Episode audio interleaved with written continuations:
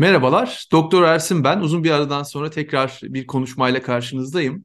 E, bugünkü konuşmamda e, eski e, konuşmalarımda biraz hastalıklar üzerine ya da semptomlar üzerine e, konuşmuştum. Bugün biraz insan ruhsallığı üzerine konuşmak isteyeceğim.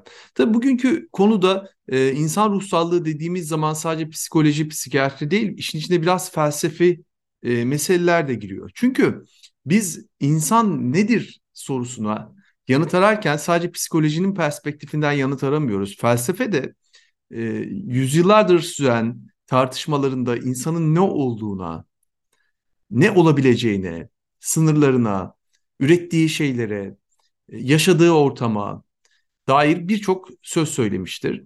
Onun için bugün elimden geldiğince hem psikoloji ve psikiyatrinin e, bilgileri hem de e, başka öğretilerin de katkılarıyla beraber insan ruhsallığı üzerine konuşmayı deneyeceğim. Tabii amacım biraz şu, insan ruhsallığı üzerine beraber düşünelim ve bu kavramlar perspektifinden biraz kendi ruhsallığımıza da bakabilme şansımız olsun. Ve geri geldiğinde bu perspektifi belki hem kendimizi anlamak hem kendimizi değiştirmek anlamında e, ele alabilelim. Diğer bir tarafı da evet kendimizi fark etmek, anlamak açısından kullanalım ama bir yandan da insan ruhsallığının insanın düşünme tarzlarına nasıl bir etkisi olabileceğine dair bir farkındalıkla bu yoldan belki bazı felsefi tartışmalara da bir alan açabiliriz. Şimdi şöyle bir yerden başlamak isterim. Bebekleri düşünün mesela. Dünyaya geldiğiniz ilk anını düşünün. Bebeklerin birbirinden ayıran, bebekleri birbirinden farklılaştıran, herhangi bir kişisel özellik var mıdır? Bu gerçekten de felsefi bir soru. Her dönemde böyle sorular gündeme gelmiştir. Belki de felsefi anlamda tartışılan mesele şu. İnsan doğduğu anda doğuştan getirdiği bilgiler var mıdır? Yoksa bütün bu dünyaya dair olan bilgilerini doğduğu andan itibaren çeşitli deneyimler dolayımıyla mı kazanır? Şimdi biliyoruz ki gerçekten bebeklerin birbirinden ayıran farklı kişisel özellikler yok. Yani bir bebek doğduğunda nasıl bir insan olacağına dair fikir sürmek e, çok mümkün değil. Ama bir bebek dünyaya geldiği zaman biliyoruz ki bebeğin bir genetik materyali var. Yani doğduğu anda dünyaya aslında bir genetik materyalle beraber geliyor. Ama genetik materyal de kendisini olduğu gibi açığa vuran bir materyal değil. Genetik bile çevreyle etkileşimle beraber kendisini açığa vurabiliyor. Yani çevre ve genetiğin etkileşimiyle beraber insan doğduğu andan itibaren bir varoluşa sahip olmaya başlıyor. Şimdi bir bebeği düşünün. Bebek dünyaya geldi. Çevreyle etkileşim halinde. Çevrenin bebek doğduğu andan itibaren bebeğe bir etki gücü söz konusu. Peki çevre derken neyi kastediyoruz? Anne, baba ya da belki bakım veren demek daha uygun. Etrafımızda ilk karşılaştığımız insanlar, bizi ilk etkileyen insanlar. Ve bir yandan da onların etkileri tam da kurulan ruhsallığımızın temelini oluşturuyor. Anne, baba, bakım veren ilk etkileştiğimiz insanlar. Bu tabii psikoloji bu alanları en derinden irdelediği alanlar belki de bu alanlar. Sadece anne baba bakım veren değil aslında. Toplumda ister istemez açık ya da örtük bir şekilde bebek doğduğu andan itibaren bebeğin üzerine bir etki de bulunmaya başlar. Toplum, ekonomi, doğa yani ekoli, ekosistem diyebiliriz. İçinde yaşadığımız iklim bile bizim ruhsallığımız üzerine aslında etki eden bazı özelliklere sahip. Ekonomi yani elbette ki bir bebek e, doğduğu andaki ekonomik ortamı çok iyi bilmeyebilir ama ister istemez e, anne baba üzerinden, içinde bulunduğu toplum üzerinden belki de e, atlamamak gereken önemli şeylerden biri kültür üzerinden bir şekilde onun etkilerini derinden hisseder ve bu da onun ruhsallığına doğrudan etki eder aslında. Şimdi biz bunu tabii çoğaltabiliriz bu etkileyen mekanizmaları ve bu etkileyen her parametreyi inceleyen e, bir bilim dalı, bir alan kendisini gösterir. Bu bir bağlamda insan bilimleri olarak değerlendirebilen bilimler e, diyebiliriz. Bütün bu dizdiğimiz başlıkları. Peki insan çevreyle etkileşim halinde, çevre onu etkiliyor. Ama tabii e, bu etki tek taraflı bir etki değil. İnsan da doğduğu andan itibaren etrafındaki insanları etkilemeye, içinde bulunduğu toplumu, ekonomiyi, kültürü etkilemeyebilir, etkileyebilir. Tabii bu etki gücü perspektifinden baktığımızda bir asimetri söz konudur, sudur. Çünkü e, bir bebeğin etkilenme kapasitesi etki kapasitesinden belki e, daha yüksek olabilir. Ama bir taraftan da bir bebeği düşünün, o bebeğin kudretini düşünün. Etkileme kapasitesi de çok yüksektir. İçinde bulunduğu toplumu, anneyi, babayı, bütün rolleri alt üst eder. Yeni baştan kurgular aslında. O zaman diyebiliriz ki insan her an içerisinde içinde bulunduğu ortamda, anda, çevresindeki her şeyle etki halindedir. Bu etkileşim sürekli devam eden boyutta şimdi de de bulunmaktadır. Mesela ben bu videoyu size bu videoda size bir şeyler anlatmaya çalışıyorum. Bir etki gücü var bunun. Sizde de bir etki yaratıyor. Ee, belki siz dinledikten sonra sizin iletecekleriniz, geri bildirimleriniz de bana bir etki yaratacak. Yani insan her an içinde bu etkilenme ve etkileme durumunun tam da ortasındadır. Yine bir bebekten devam edelim. Bebek bu etkilerle beraber aslında bir deneyim elde etmeye başlar. Bütün bu etkiler bebekte bir deneyim olarak var olur. İlk deneyimleri düşünün. İlk deneyimler çok kıymetlidir. Çünkü doğduğumuz andan itibaren ilk deneyimlerle beraber aslında tam da o ruhsallık dediğimiz şey oluşmaya başlar. Ve bu ilk deneyimlerin üzerine gerçekleşen diğer deneyimler katlana katlana bizde bir deneyim yumağı halinde e, bir ruhsal durum orta, ortaya çıkarmaya başlar. Şimdi tabii biz deneyimliyoruz bir şeyleri ama bu deneyim dediğimiz şeyler ne oluyor? Yok mu oluyor? Mesela bir balık gibi miyiz? Bir deneyim yaşıyoruz ve bu deneyim ortadan kayboluyor. Tabii ki insanın diğer canlılardan belki en temel farklarından biri deneyimlediği bu şeyi bir suya yazar gibi tutmaz. Onu belleğinde kaydeder. Neden kaydeder insan belleğinde deneyimlediği şeyleri? Çünkü bu deneyimlediği şeyleri bir sonraki deneyimde bir kılavuz olarak kullanmak ister. Çünkü bizler başından beri şöyle bir varsayımla beraber hareket ederiz. Doğada bir tekrar var. Bir şey oluyor ve bu tekrar edecek. Ve ben belleğimde bu deneyimlediğim şeyi kaydedebilirsem, tutabilir, tutabilirsem bir sonraki deneyimde bu öğrendiğim şeyleri kullanabilirim. Yani örnek veriyorum. Bebek mesela acıktı, ağlıyor. Hemen meme geliyor, süt geliyor. Bir deneyim elde ediyor. Acıkınca, ağlayınca süt ve meme geliyor ve karnı doyuyor. O zaman şöyle bir deneyim elde eder. Belleğinde şunu anlar der ki acıktığım zaman ağlarsam eğer hemen meme gelecek. Bunu belleğinde yazmaya başlar. Belleğine bunu kaydetmeye başlar. Çünkü bir sonraki deneyimde bu belleğinde yazdığı şeyleri kullanmak ister. Belleğin asıl amacı aslında hayatımızı kolaylaştırmaktır.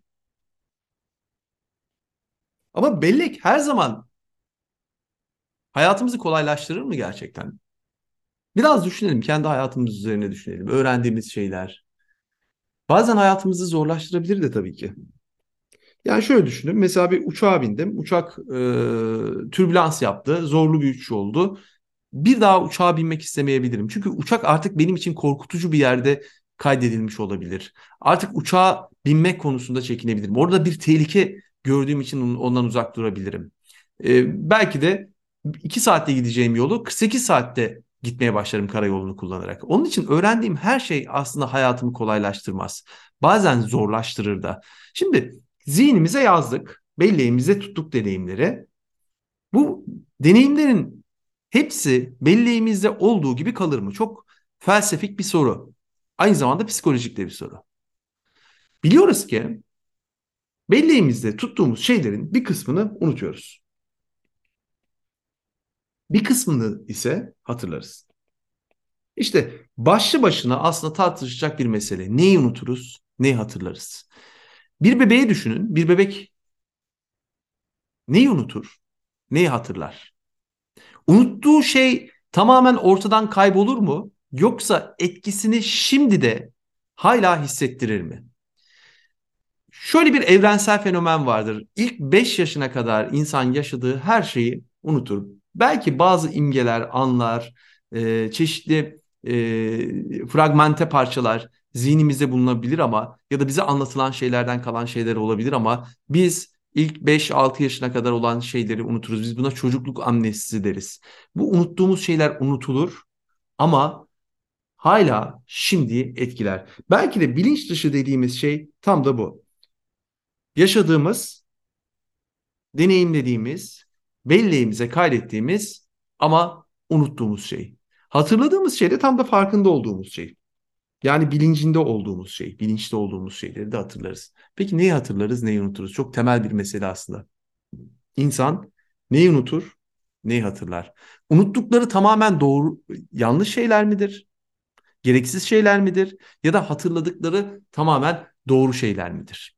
Buralarda bir manipülatif, bir alan var mıdır? Çok önemli bir soru bence. Belki de üzerine daha sonraki konuşmalarda konuşabiliriz. Dedik ki bellek bazı şeyleri kaydediyor. Çünkü amacı yani öğreniyor aslında. Amacı aslında bir sonraki deneyimde bu öğrendiği şeyleri kullanmak. Tabii o zaman bu bir varsayımı da beraberinde getiriyor. Eğer dünyada, doğada tekrar diye bir fenomen olmazsa öğrendiğimiz hiçbir şeyin bir anlamı yok. Düşünsenize her şey birbirinden farklı. Hep yeni bir şey oluyor. Yaşanan hiçbir şey birbirine benzemiyor. Hiçbir ilişki birbirine benzemiyor. Böyle bir durumda bedenin öğrendiği şey çok işe yarayacak bir şey olmaz.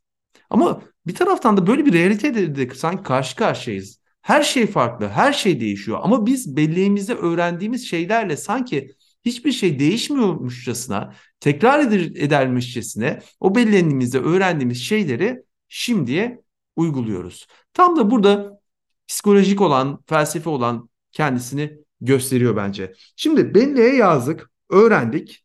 Dedik ki öğrendiğim şey tekrar edecek. Tekrar edecek ve ben buna benzer tarzda tekrardan yanıt oluşturacağım. Bu tekrarlar insanda bir alışkanlık ortaya çıkarmaya başlar.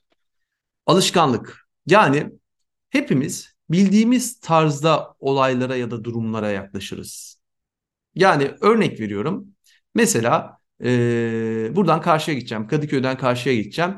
E, ve e, vapurda kötü bir deneyim yaşadım. E, bunu öğrendim. Artık vapurla geçmek istemiyorum. Sürekli metrobüse biniyorum mesela ya da metroyla e, geçiyorum. Bu belli bir yerden sonra bir alışkanlık haline dönüşmeye başlar ve belki ilk yaşantıdaki bağlamından da kopabilir. Yani unutmuş da olabilirim. O vapura bindiğim anda yaşadığım tehlikeli durumu unutmuş da olabilirim. Ama bende bir alışkanlık oluşmaya başlar ve belki seçimlerimi de e, bu yolda gerçekleştirebilirim. Burada tabii çok basit bir ulaşımla alakalı bir şeyden bahsediyoruz ama insan ilişkilerini düşünün. E, yani e, bir kişinin bir kişiyle kurduğu ilişkiyi düşünün. Mesela bir sevgiliniz var. Ondan e, ciddi bir e, hayal kırıklığı yaşıyorsunuz. Bir sonraki ilişkinizde muhakkak bu hayal kırıklığını bir şekilde taşırsınız.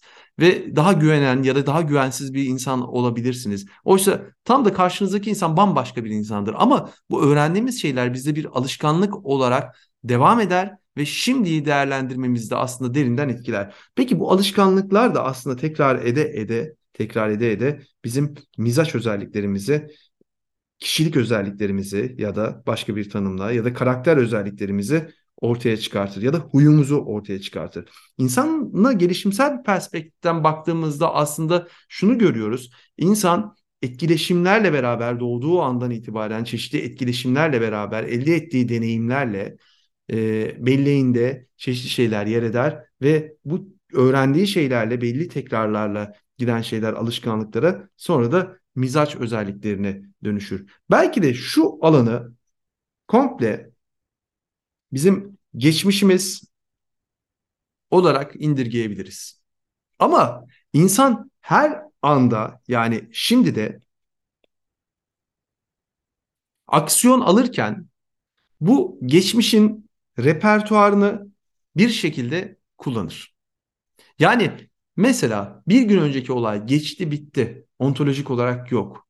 Ama bir şekilde bizim belleğimizde unutsak da hatırlasak da alışkanlıklarımızda ve çeşitli mizaç özelliklerimizde kendisini hissettirir. Ve ben şimdi de herhangi bir ilişkiye, herhangi bir iletişime, herhangi bir etkileşime e, girdiğim anda o geçmişte repertuarımda bebekliğimden beri getirdiğim şeyleri alırım, taşırım ve yeni karşılaştığım her neyse ona geçmişte öğrendiğim, geçmişte edindiğim alışkanlıkları yani mizaç özelliklerine dönüşmüş alışkanlıkları taşırım. Şimdi tabii bütün bu denklem bize aslında bazı şeyler de anlatıyor. Şunu söyleyebiliriz. Buradan belki temel çıkarımlardan biri şu olur. İnsan aslında karşılaşmalar ürünü olarak var olan bir özelliğe sahip doğduğu andan itibaren ve onu yani bir bebek bebeğe yetişkin hale getiren e, etkileşimler tam da içinde bulunduğumuz aile, çevre, e, toplum, ekonomi, e, doğa, kültür, hukuk belki gibi çoğaltacağımız daha dışsal şeylerden e, etkilenerek çeşitli deneyimlerle var olur. Peki bir de şöyle bir yerden bakalım. İnsan şimdi de dedi ki hala etkileşimlere devam ediyor. O zaman hala deneyimler elde etmeye devam ediyor. Bu deneyimler hala belleğimizde çeşitli farklılıklar ortaya çıkartabiliyor ve alışkanlıklarımız tekrar ediyor ve mizaç özelliklerimiz hala değişiyor. Şöyle bir şey diyebilir miyiz? İnsanın sabit bir mizacı var mıdır peki? Aslında bu denklemde gördüğümüz üzere insanın sabit bir mizacı yoktur. Ama tabii şöyle bir realite de vardır. Sabit bir mizacımız yok ama tabii ki mizacımızda tekrar eden şeylerden dolayı stabilize olmuş bazı özelliklerimiz var. Belki şöyle demek daha doğru olabilir. Mizaç çeşitli yönleriyle değiştirilebilir. Elbette ki onda kalıplaşmış, tekrar eden paternler olsa da yepyeni deneyimlerle, yepyeni öğrenilen şeylerle, alışkanlıklarımızda fark yaratarak, mizacımızda farklılıklar ortaya çıkartabiliriz. Belki de tam da psikoterapilerin odaklandığı yer burası. Bize şimdi de girdiğimiz, şimdi de girdiğimiz bir etkileşimde geçmişin tesirini fark etmemize neden olan ve bu geçmişin tesirini değiştirebilme imkanı tanıyan yer belki de psikoterapiler. Sadece psikoterapiler değil. Her türlü karşılaşmanın böyle bir şeyi vardı ama psikoterapiler tam da bu değişimi yaratmak için kurulan ortamlardır.